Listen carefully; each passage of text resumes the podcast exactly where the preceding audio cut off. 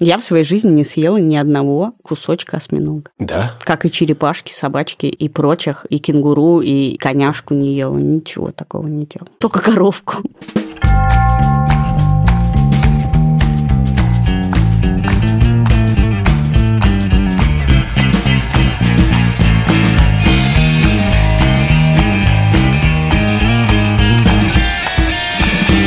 Здравствуйте! Это подкаст «Так вышло» студии «Либо-либо» и мы его ведущие Андрей Бабицкий. И Катя Крангаус. Привет. Это специальный рождественский выпуск, в котором мы с Андреем решили такой челлендж исполнить. Говорить только о хорошем. И первое хорошее, что мы скажем, это что у нас есть партнер, Рождественский очень партнер. Которого любим мы и любят все на свете. Это Лего взрослым.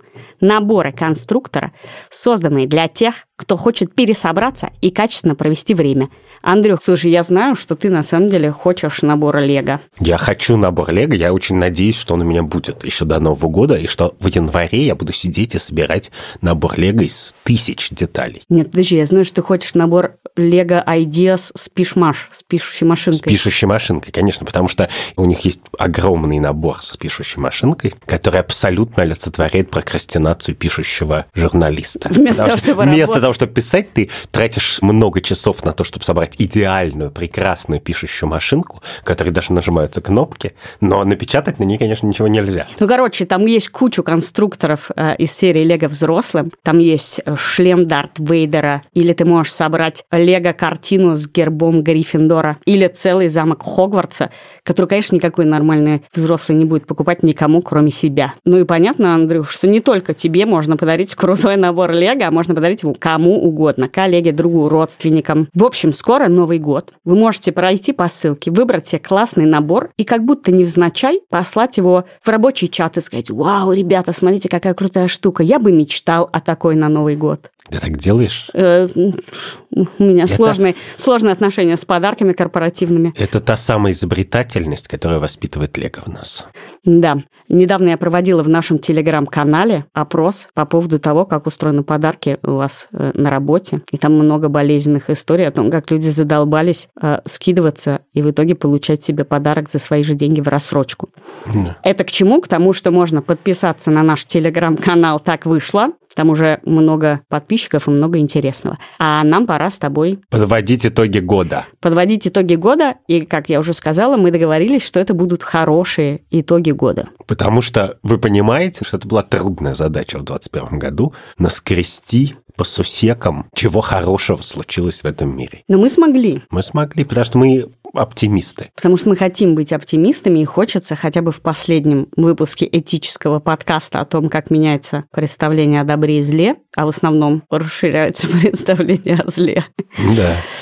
э, поговорить о том, что было доброго. Ну давай, поехали. Хочешь, я начну? Давай. Поскольку ты знаешь, что мое любимое дело смотреть документалки и пересказывать их в нашем подкасте, пока ты читаешь книжки, то я расскажу о совершенно потрясающем фильме, который называется «The Rescue» документальный, который сняли э, режиссеры Джимми Чин и Элизабет Чай. Э, они вообще довольно известные документалисты. Они снимали, например, документальный фильм, знаешь, про чувака, который без страховки залез на гору Юсемит. Эль Капитан называется. Эль Капитан. Это скала Эль Капитан. Я перепутала, э, так сказать, программы Mac iOS. Нет, она, кажется, находится в Йосмите, но, может быть, Да. и нет. Но да, но она называется Эль Капитан. Короче, это документалка про совершенно потрясающую историю э, событий 2018 года, когда в тайской пещере застряли 12 мальчиков 11-13 лет из тайской футбольной команды с их тренером. Я слышала эту историю, я помню ее смутно, но эта история такая. Чуваки пошли гулять и оказались в пещерах, которые стало заливать водой, потому что начинался сезон дождей, и они отступали, отступали, а это самая гигантская пещера, она там длится, по-моему, десяток километров. Я представляю, это начинается сезон дождей. Давайте залезем в пещеру, там не капает потолка. Ну, слушай, это уже не важно. Они оказались, они стали отступать, отступать, и, короче, застряли. Их начали пытаться спасти, но совершенно никто не мог, потому что никто не разбирается в этих пещерах. И там это не только, понимаешь, ты с аквалангом должен плыть, но там еще так узко, что это, а, гря- ну, просто ты плывешь в грязи, ничего не видишь, и как бы ты где-то прокарабкиваешь, ни у кого нет такого снаряжения, что-то. Оказалось, что в Таиланде есть американец, который очень хорошо знает эту пещеру, и который пришел на эти, значит, гигантские сборища э, спасателей и говорит с бумажкой такой маленькой, на которой ручкой написано, ну, типа, 10 имен. Это люди в мире, которые занимаются этими пещерными э, ныряниями, погружениями. И там просто и, имена какие-то. Один англичанин... Которые делают это по собственной воле. Да, да один да. англичанин, один австралиец, один там кто-то. И говорит, чуваки, ну, вот, кто вам нужен. Им звонят и говорят, ну, такое дело, мы вам оплатим билет бизнес-класс, больше ничего не дадим, прилетайте. И они прилетают и начинают, значит, искать этих ребят и не находят. Не находят в одной пещере, не находят в другой пещере, не находят в третьей. Понятно, что сейчас начинает заливать. А там идет, еще показывают дожди бесконечно.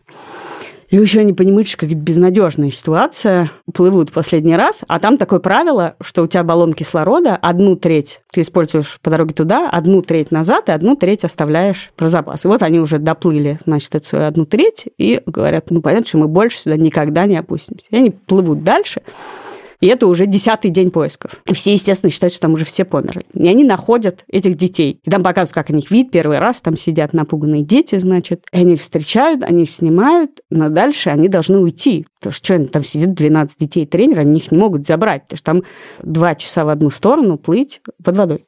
И они им говорят, чуваки, ну мы, значит, поплыли обратно, все нормально, все нормально. И они плывут обратно, и этот англичанин, значит, лет 50 говорит, ну, я понимаю, что мы их нашли, но вывести мы их оттуда не можем. Это невозможно, потому что, а, они когда начали их искать, они по дороге нашли каких-то четырех в одной из пещер тоже застрявших людей, взрослых, стали их вытаскивать и обнаружили, что взрослые люди, когда ты их пытаешься протаскивать под водой, начинают сопротивляться, драться, и, короче, невозможно. И они возвращаются, им говорят, ну, спасибо, все, сейчас, значит, 100 тысяч тайских спасателей, морских котиков, все сделают. Ну, они начинают делать, ничего не могут, не могут доплыть, кое-как им доставляют еду. Ну, понятно, что вывести их оттуда нельзя. И один из них понимает, что единственный способ их оттуда вывести – это их усыпить. И он звонит еще одному редкому э, специалисту. Который называется дилер.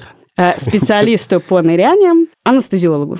И говорит, чувак, такая ситуация, мне надо усыпить 12 э, детей. Он говорит, где мой билет бизнес-класса? Да. И через три дня он прилетает, чтобы показать им, значит, это просто чушь собачья. Нельзя усыпить 12 детей на обум и под водой их тащить. И он плывет к ним и понимает, что единственный способ – это их усыпить. И дальше им так аккуратно к ним подходят тайские, значит, эти самые, говорят, слушайте, чуваки, ну, вы можете, значит, конечно, попробовать их сделать, но просто я хочу вас предупредить, что если что-то пойдет не так, то вы сядете все. Понимаешь, это какие-то чуваки из разных стран да, мира, прилетели, которые полетели, детей наркотой, да. И угробили. Вся страна да. следит за этим, значит, они уже там они думают, блин, ну, вообще-то надо валить отсюда. Что нам-то все? Пусть эти 100 тысяч морских котик. Но, понимаешь, никто, кроме них, этого сделать не может. И параллельно они рассказывают, а почему, собственно, они все, какие-то там 10 человек, единственные люди в мире, которые могут это сделать. И выясняется, что каждый из них – это лузер, которого в детстве дико булили, чморили, выгоняли из команды э, всех спортивных. И единственное место, где они чувствовали себя хорошо, это в, в, в жиже говна и грязи под водой, где тихо. И еще накачавшись обезболивающим. И полный... Да, прости. И в итоге этот анестезиолог, значит, говорит, хорошо, я приготовлю смесь. И он приготовил смесь и говорит, ну, значит так, вы берете детей, вы накачиваете их снотворным, вы надеваете на них маску, которая поможет нам, и вы опускаете их головой вниз, и спящие тела детей головой вниз под водой тащите два часа наружу. Но еще по дороге это снотворное перестанет действовать, поэтому вам еще надо всем им вкачать еще одну дозу снотворного. Не волнуйтесь, просто втыкайте через костюм, через все, ничего страшного не произойдет. И он говорит в интервью, я понимаю, что это полная чушь что они не умеют колоть, что это 100 миллионов причин, по которым эти дети умрут каждый по дороге наружу. И, в общем, они начинают их э, вывозить, вы, ну, выплывать по одному. В течение двух дней они вы, вы, выплывают, э, значит, выносят четырех, восемь детей. Дальше начинается дождь, они не могут туда плыть. То есть еще четверо детей остаются в этой пещере, а уже двадцатый день. И в итоге они, короче, их всех спасают, и все невероятно. Но самое крутое, что есть в этой истории, это взрослые отдельные люди, которые, в принципе, не имеют к этим детям никакого отношения. Один из них говорит, я всю жизнь избегал детей, потому что я не хочу с ними ничего иметь общего. И вообще, как бы, я живу один, не трогайте меня, не надо э, ко мне лезть. Которые прилетели в Таиланд, которым грозили посадкой, и которые почему-то единственные в мире лузеры, которые э, наконец-то оказались единственными людьми, которые могут спасти детей. И еще там было круто, что в этой пещере почти не было воздуха, в которой они провели 20 дней. И их тренер научил их всех медитировать так, что они потребляли очень мало кислорода все эти 20 дней, которые они там провели. И эта история, понимаешь, потрясающего взрослого отношения к ответственности. Нет, эта история, почему эта история рождественская история? Иногда ты находишь рождественскую историю и даже Но не, не до конца, объяснить, да, не понимаешь, почему она рождественская, потому что тут все сходится. Ну, во-первых, этот спелеолог-анестезиолог. И представь себе, как бы 73-й год, двор школы в Техасе, мальчики сидят на корточках, говорят, кем ты хочешь быть, Джон? Я хочу быть космонавтом, а ты, Уилл, а я хочу быть врачом, а ты кем хочешь быть, Брайан? А я хочу быть анестезиологом, спелеологом. Они такие! И потом ты живешь с этим, и ты как бы лучший в своем. Ты приличный анестезиолог, ты лучший спелеолог на Земле, и ты сидишь, и ты знаешь еще 10 других спелеологов с другими побочными специальностями. Но в целом ты понимаешь, что твой талант, золотое зернышко, которое у тебя, значит, в сердце, оно всегда будет известно только тебе и тем, кто тебя любит, твоей жене, детям, соседям, может быть. И тут как бы все вот это накопление странных, мучительно приобретенных талантов, навыков, которые ты обрел в своей жизни, в одну секунду приобретает Мировой масштаб ну, смысла. да, какое-то огромное экзистенциальное значение. Мне кажется, что там еще все им показывают, и тайский министр того, министр всего, глава той команды спасательной этой, который говорит, нет, мы эту операцию не одобряем. Нет, вы не пойдете, значит, вас всех затопят, вы сейчас угробите детей. Которые боятся принимать решения, потому что они боятся ошибиться, и всем придет каюк, их уволят, оштрафуют, посадят. И отдельные люди, которые понимают, что можно не принять решение, и тогда дети погибнут, а можно взять на себя ответственность, про которую ты точно понимаешь, что ты ее не способен нести, потому что все может пойти не так. И это сделать. И еще он там, один из них, говорит потрясающую фразу. Он говорит, я был последний в команде по крикету и стал первым в самой сложной спасательной операции. И это про то, что все не навсегда, что если ты лузер, если обижают, и если ты занимаешься какой-то полной хренью, то это тоже не навсегда. Когда-нибудь ты можешь оказаться самым нужным человеком Подожди, на планете. Не просто самым нужным человеком, а героем документалки Netflix. Ну, вот согласитесь, что настоящая Нет, справедливость. с Netflix впервые я должна, извини, сказать про Netflix плохое, потому что Netflix встал просто поперек горла этим двум режиссерам, потому что оказалось, что Netflix купил права на истории этих детей. И поэтому в этом фильме практически ничего не известно про этих детей. Ага.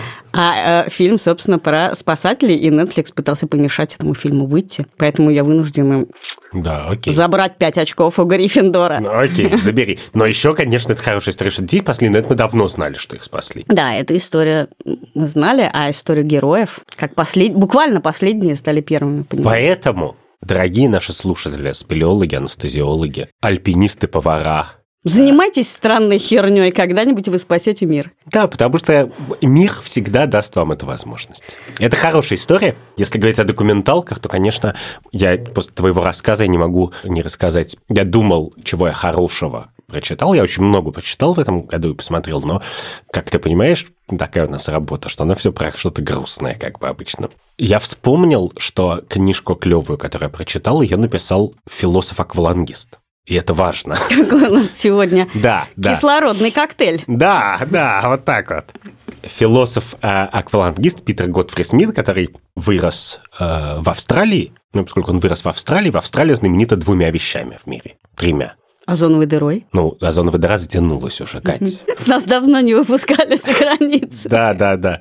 Австралия знаменита философами и морскими видами спорта. Ну, как мы знаем. Но еще раком кожи, но это уже... Ну, это уже с озоновой дырой связано. Да, сейчас его будет, я надеюсь, будет меньше. Действительно, в Австралии почему-то непропорционально. Там много философов. Вот один из них, Готтер Смит, он ма- юнцом еще научился нырять с аквалангом, потому что там было нечего делать. Как бы ты либо жрешь овсянку, либо ныряешь с аквалангом. Никакого другого развлечения у них не было в Австралии. И потом он уехал куда-то работать и приезжал в Австралию отдыхать душой и нырять с аквалангом, и встретил там каракатиц.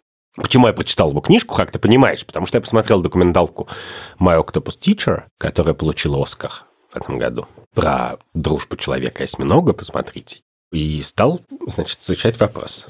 И Готфри Смит, который философ, и в частности, философ науки, и он увидел этих каракатиц и увидел в них что-то узнаваемое, что-то родственное. И поскольку он философ науки, то он знал, что каракатицы и люди – это совсем-совсем разные твари. У нас очень, мы очень дальние эволюционные родственники. Наш общий предок жил 600 миллионов лет назад, и он был каким-то червячком без, без особых, ну, таким очень простым червячком, который даже... Всегда говорит твой, твой предок был червячком. Твой предок был червячком, мой предок был червячком, предок каракатицы был червячком. Мой не был червячком. Твой не был, да. Мои все достойные люди. Да, и он э, начал изучать сознание осьминогов и написал книжку «Octopus Minds» «Разум осьминога» по-русски. Она переведена на русский, кстати. Ой, нас очень давно в телеграм-канале просят э, советовать книжки, которые можно прочесть Да, по-русски. вот «Разум осьминога» есть по-русски, а скоро выйдет следующая книжка того же Годфри Смита, которая называется «Метазоа», про разум вообще, про эволюцию сознания всех. Всех! И она выйдет в лучшем издательстве на земле Альпина Нон-фикшн.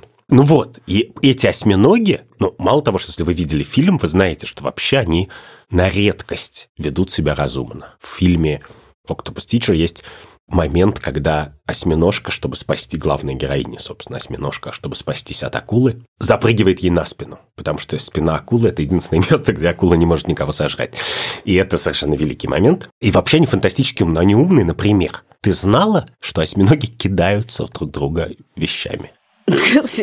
Они, что не очень просто, потому что осьминог, если вы этого не понимаете, дорогие слушатели, это реактивное создание. Оно движется реактивным образом. Это как космическая ракета. Вот представь себе космическую ракету с восьмью щупальцами, которая в полете разворачивается и вот так выпускает какой-то камешек или спутник, он летит вот так вот кто-то наблюдал, как осьминожихов осьминога кидала ракушки, значит, одну за другой, а он начинал уворачиваться от них еще в момент как бы движения. Это очень человеческое поведение. Они бесконечно играют, собирают объекты, они спят. Ну, в смысле, видят сны. Спят-то они, все спят. Они строят себе какие-то... Бесконечным занимаются украшательством, собирают... Строят целый... Есть целый Актополис, который они построили. Осьминожки, значит, собирая ракушки отовсюду. Удивительно, что их сознание совсем-совсем не человеческое. Их нейроны не собраны, как у нас все в одном месте в голове, ну, почти все, а очень раскиданы по телу.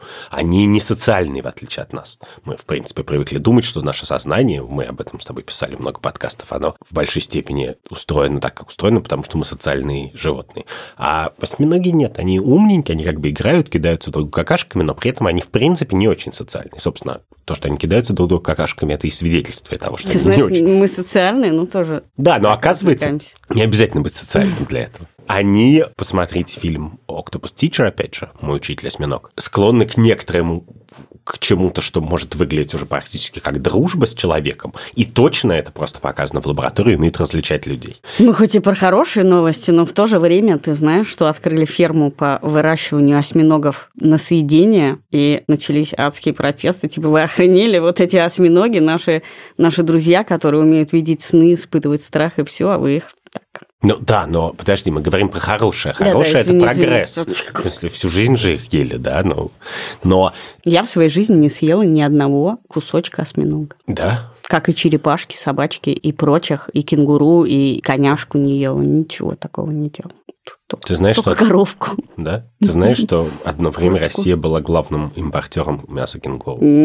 Короче, почему это рождественское? Мне кажется, всегда это надо рассказывать. Прямо не просто, что вы, наверное, уже умилились. Вы, наверное, уже, да, в своих теплых варежках красно-зеленых с елочкой уже сжали покрепче стаканчик с глинтвейном и подумали, это в принципе неплохая история.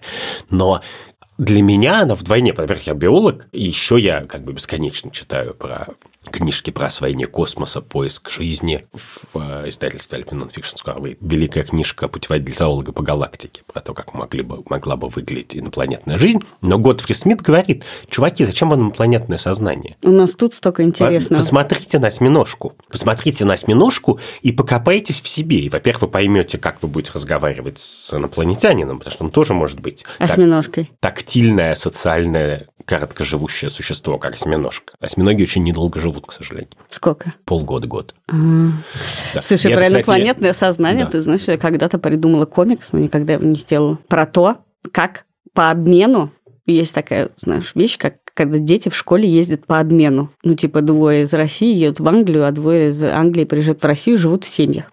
И вот по обмену двое школьников едут на другую планету, а с другой планеты тоже, значит, жить в семье прилетает скрюченная банка из-под газировки и жеванная жвачка. И вот как они, значит, э, живут в семьях и как они пытаются адаптироваться. Ты не написала эту книжку? Нет. Ну, тебе еще время до Нового года. Мне кажется, этот сюжет... Слов там будет немного. Да. Но я даже думаю, что вот прилетят инопланетяне, и мы такие скажем «Привет!» Илон Маск будет стоять на, перед красной ковровой дорожкой а перед с букетом. Ричард Брэнсон, он, видимо. Да, и Ричард Брэнсон, они будут стоять и держать два букета цветов, а инопланетяне так отодвинут и скажут «Так, где у вас есть миножки?» Хотим осьминожку. И, и будут обниматься 16 щупальцами. И, это, и эта мысль меня почему-то невероятно греет весь этот год. Последний раз я обсуждал, ходя ночью по какому-то парку Покровская Стрешнева, ну, не ночью, сейчас просто ночь наступает в 4 вечера, но, в смысле, в темноте. И все равно это греет. Даже в... я экспериментально выяснил, что мысль о том, как осьминожка обнимает инопланетянина 16 щупальцами, она греет даже когда ты находишься в зимнем ночном парке, довольно беспросветном, а как бы единственное, что ты видишь, это темнеющие громады Петровской-Разумовской. Ты знаешь, я сейчас как радиоведущий сделаю удивительный переход. Знаешь, какой главный талант радиоведущих, которые песни ставят? Бесстыдность. Это удивительный способ перевести от одной песни к другой путем набора бессмысленных ассоциаций. Да, да. Типа осень-осень, ну давай у листьев спросим, а у кого еще и что мы спросим? Э, значит, спросим, где же ты, мой друг, бродишь голову склоня? И ты как бы слышишь, слышишь, как это происходит, но ты не понимаешь, как, как, как человек это связывает. Так вот, микро хорошая новость связана и с осьминогами, и с нашим подкастом. Это про то, что у нас есть с тобой друг, по совместительству сын героя нашего недавнего выпуска Бориса Беленкина, который ходил к суду против мемориала, который пытался ликвидировать мемориал, с плакатом «Мы мемориал», которого посадили на 25 суток. Он недавно вышел, и у него есть великая песня. Великая песня такая. «Я осьминог восьмилапый, и что с того? Да зеленые долбят брата моего осьминога». И там такой, припев там был такой «Восемь щупальцев, восемь девушек с корабля». Да. Вот, такие хорошие новости тоже есть. Значит, некоторых людей все-таки выпускают выпускают главная новость этого года, с точки зрения наших слушателей, кстати. Про свободу. Главная новость этого года – это свобода Бритни Спирс. От, от адской отца. системы лишения дееспособности по всему миру и от отца, который, как любой человек, которому достается власть, может ей манипулировать. Да, и про это тоже есть много уже документалок, больше одной. как бы и миллион всего написано. Но это, конечно, очень вдохновляющая история освобождения и очень какая-то жестокая в начале и беспросветная история заточения, потому что, значит, Бритни Спирс, которая успешная, талантливая и клевая, и как бы сколько счастливых вечеров я провел, глядя на ее фотографии в юности. Господи. Ну ладно, слушай ее песни в юности. Угу. Да, это как двусмысленно звучит. Жестко. Ужасно. Упс. I did it. Да, и вот ее заточил ее отец, который, я готов это сказать в камеру, если меня слышишь, мерзавец просто полный, потому что он лишил ее всех прав по суду, устроил адскую систему слежки и еще как бы заставлял ее за это платить, потому что он сам какой-то бессмысленный алкоголик и никогда ничего не делал. И, собственно, как бы не просто паразитировал своей дочери, а еще и, значит... Э, мучил ее, мучил, не давал держал ничего. в заточении, да, и вел себя исключительно мерзко. И это поражает, конечно, что один из самых медийных людей на Земле может находиться в заточении на глазах у всего мира. Но теперь, благодаря этому году, мы знаем, что не бесконечно, потому что преданные фанаты Бритни Спирс, как бы это сначала заметили, раскрутили волну Free Britney. И, и они научились взаимодействовать с ней заточения, прося ее, если э, что-то не так надеть, желтое и так далее, и так далее. И это про то, что людям не все равно. Людям не все равно, и... И, и казалось бы, они могут сказать, ой, ты там, значит, звездуля, денег полно, вот ты там...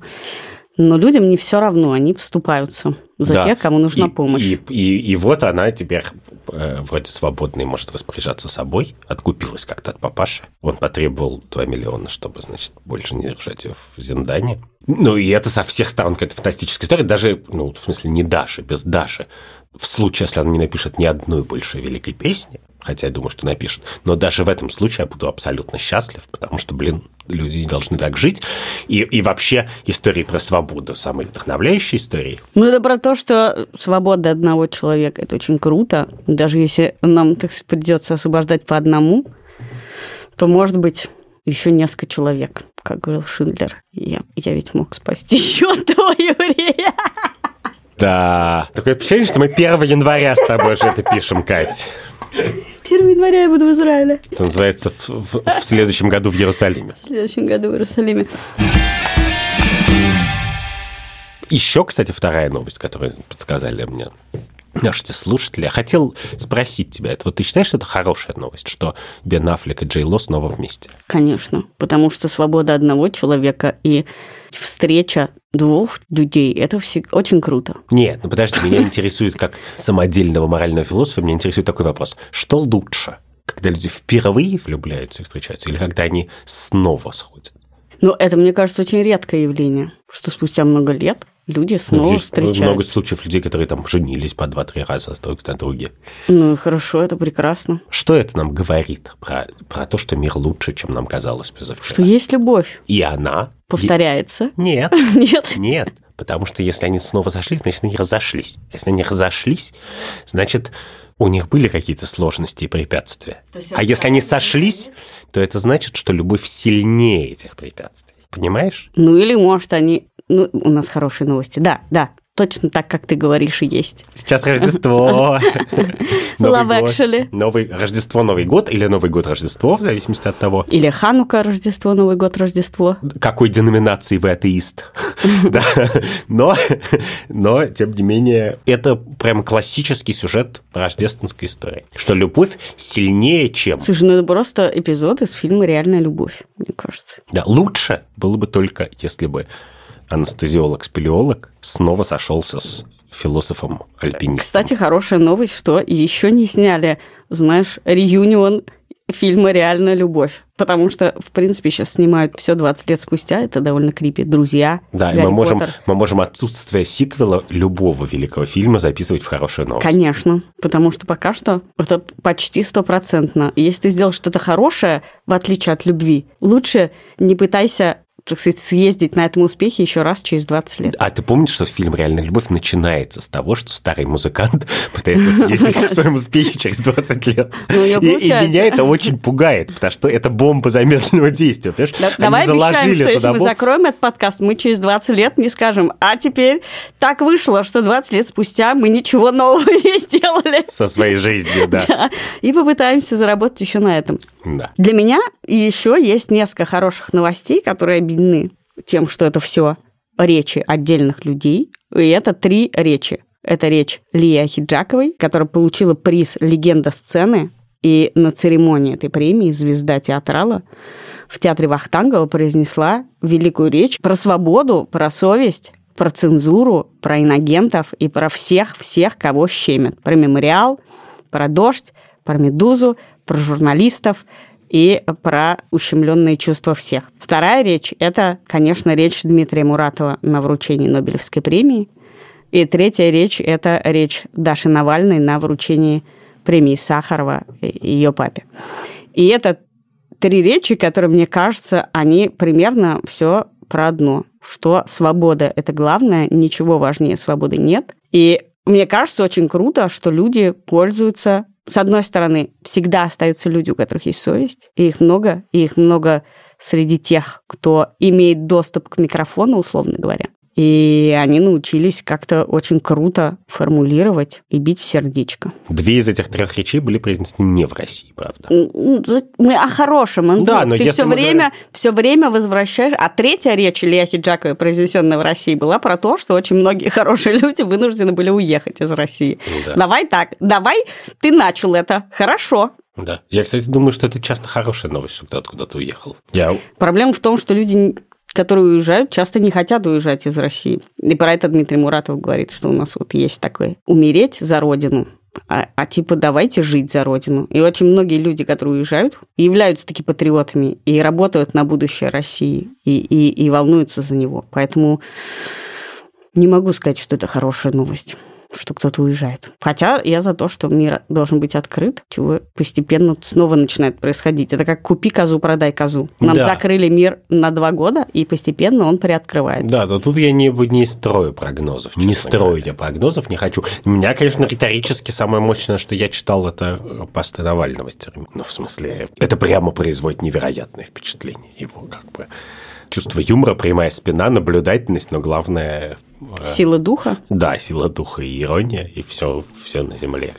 И какое-то чуть-чуть чувство времени. То есть, когда мы с тобой обсуждали феминистские книжки в подкасте, он написал феминистский пост в Истерамой. Про то, что он понял, что такое феминитивы и почему это важно, когда его назвали швеей. Да, да. И главное, что наверняка этот аргумент он слышал и до. Ну, Но он прожил и Поэтому- на себе. Это очень Да. важно, что люди на самом деле очень многое начинают проживать на себе, таким образом понимая, что все, что раньше им казалось, ну это ты так говоришь, потому что, а так вообще это не проблема. И мне кажется, так у людей возрастает эмпатия. То есть умение чувствовать боль, которая тебе не знакома, чувствовать переживания других, которые ты еще не переживал. Может быть. Но, в общем, то, то как э, Навальный держится в тюрьме, в которой, конечно, не должен быть, это фантастическая, для меня совершенно фантастическая штука. Речи, наверное, все должны прочитать эти и посмотреть, и Потому что э, на самом деле эти речи и будут, значит, учебник истории России когда-нибудь. Но хорошая новость состоит в том, что «Новая газета» и Дмитрий Романат получили Нобелевскую премию. Да. И это... И, и, и прости за цинизм, но это немножко похоже на историю про то, как анестезиолог-спелеолог как бы попадает в документалку через 25 лет. Да, человек, который издает бумажную газету, когда все, значит, э, и все время пишут про права человека, и все время, пока все были такие хипстеры, хипстеры. И все над ними «О, издевались, да-да-да. Пыльные, значит, бла-бла-бла. А теперь посмотрите, кто прав.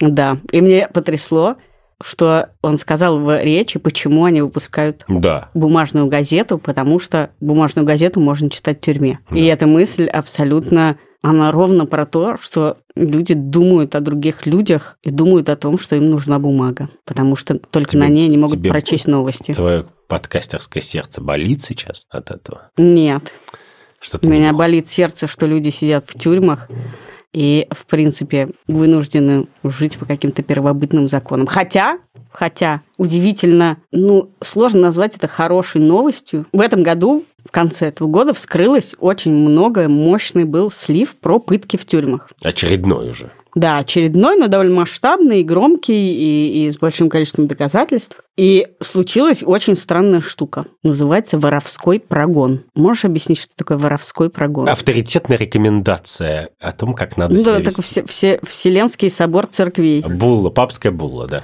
Вот, э, на котором было принято, что к жертвам пыток надо относиться уважительно. То есть, А не как до того. То есть буквально это значит, что даже неловко это произносить, что, например, люди, изнасилованные во время пыток, не считаются униженными по тюремным Опущены. законам. Да. Все-таки мы, конечно, начинаем с тобой писать оптимистичный рождественский выпуск. А, да, но, но это для меня это круто, потому что ну, какая-то это гражданская активность и, и вообще забота о правах человека даже в таком очень извращенном тюремном э, мире и в тюремных законах, где вообще-то, ну, в принципе, люди не должны считаться опущенными. Это вообще какое-то... Но то, что там как бы, начинают думать о правах людей в своей извращенной логике, мне приходится Ну э, подожди, договариваться. но тут дело не в возвращенной логике, а, конечно, особенно если мы говорим про рождественское перерождение, обращение Джимми Валентайна. Миллион раз я вспоминал мой любимый рассказ о Генри, но смысл всегда не в том, что логика извращенная, а в том, что люди даже в очень извращенной логике находят иногда в себе осознание для того, чтобы стать лучше или исправить что-то к лучшему, или попытаться что-то исправить к лучшему. Ну, в общем, мои все хорошие впечатления, они, конечно, о людях отдельных. Ну, о людях и о человечности, и, и о том, что только на людей есть надежда, а система всегда зло, и, и, и политика зло, и, и вообще обобщение зло, а каждый отдельный человек хороший. Не каждый, но хороший. Ну, вот странная, хорошая новость. Такие новости редко как бы проходят по разряду нашего подкаста, но мне кажется, они довольно важны, что э, в Китае, судя по всему, закончилась малярия. Ты, с одной стороны, думаешь, ну и что? Шаг вперед и два назад. Да, а с другой стороны, как бы была безумная болезнь, которая косила сотни тысяч людей, и вот в одном месте на Земле ее победили. И я каждый раз продолжаю слушать. Об этом, кстати, будет сейчас, кажется, скоро выпуск подкаста «Почему мы еще живы?», о том, как боролись с малярией, но там есть много хороших тоже сюжетов, в частности, Нобелевскую премию за э, первую за борьбу с малярией, ну, то есть не первую, потому что первую получил, кажется, человек, который описал плазмодия э, в Калькутте, а вот премию за э, лечение малярии получила китайская ученая, которая совершенно не производит впечатления как бы великого сумасшедшего гения с вклокоченными волосами, которая сдержанная, трудолюбивая китайская ученая, которая перебирала какие-то десятки веществ, которые могли бы помочь от, от малярии еще когда-то, чуть ли не во времена культурной революции, давно, может, до, не помню, когда-то много лет назад. И нашла класс растительных соединений, которые реально помогают от малярии. И много-много-много лет ей лечила. Тогда еще как бы нельзя было, не было, нельзя было побороться с малярией, в смысле искоренить малярию, но можно было там облегчать симптомы. И вот она нашла, вдохновившись отчасти, значит, традиции китайской лечиться травками, но она ее как бы привела в науку и получила за это Нобелевскую премию. Юю. Юю. А в этом году создали вакцину от малярии. Потому что мы... Ну, вообще вакцины про продвинулись адски-адски, и медицина, российская медицина тоже доказала, что она много на что способна. И скорости, скорости вакцинации, хоть и печальная, но вообще-то, мне кажется, уровень сознания людей по отношению к вакцинам очень вырос. И тоже это про ответственность человека, потому что важным аргументом в истории вакцинации и кампании вакцинации было то, что ты, делая себе вакцину, защищаешь других людей. Ну, ты знаешь, что с нынешними вакцинами это не вполне так. Конечно, правильная логика состоит в том, что делая вакцину, защищаешь себя а других людей уже там как бы по, по э, переходным образом. Ну, то есть, то есть то, что ты говоришь, работает только когда уже все-все-все привиты. И как раз я не думаю, что, что мы все, как общество, как человечество согласились и признали наличие вакцин, но мне это как раз кажется важным, что вакцины работают даже тогда, когда в них кто-то не верит, понимаешь? Ну, некоторые вакцины, большая часть вакцин на самом деле. И, и это существенно, и при том, что, конечно, этот год был годом невероятной смертности из-за ковида, и в России тоже. Боже мой, следующий год будет годом, кажется, когда они начинают войну. Так, Андрюш, все, сосредоточься. Все, все, все. Рождество. Давай я быстро тебе Давай. скажу. Еще про нобелевских лауреатов, про лауреаток. Две женщины получили Нобелевскую премию за технологию CRISPR. Давно-давно. Давно-давно, несколько лет назад. Короче, технология CRISPR, которая позволяет редактировать гены. И, как сказал мне недавно ведущий нашего другого подкаста «Голый землекоп» Илья Колмановский, в этом году одна из этих женщин открыла компанию и уже начала испытания на людях с помощью технологии CRISPR лечить диабет первого типа. И ты в нее вложила. Да, и поскольку в этом году моя личная жизненная история связана с тем, что у моего сына обнаружился диабет первого типа при трагических реанимационных обстоятельствах, то я теперь вкладываюсь в компании, которые занимаются диабетом, потому что есть такое правило, вкладывайся в ту область, в которой ты что-нибудь понимаешь. Я ничего в этом не понимаю.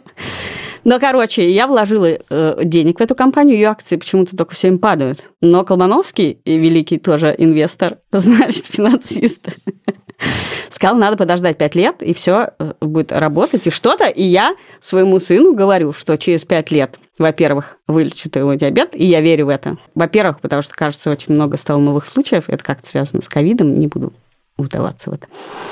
Но когда его вылечат, я заработаю кучу денег, и мы пойдем с ним в Мишленовский ресторан, который, кстати, о, видишь, и тут я вспомнила еще хорошую новость. В, России наконец-то появились рестораны. Мишлен дал звезды нескольким ресторанам в Москве, что тоже очень хорошая новость. Пожалуйста, дорогие слушатели, не принимайте финансовые советы и инвестиционные советы. Не от Ильи Колмановского, не от меня. Не от Екатерины Кангас. Но когда я заработаю... Но я хочу тебе сказать, что если ты заработаешь, то ты будешь хорошим инвестором, а если ты на этом прогоришь Нет, и разоришься, то ты будешь хорошим человеком.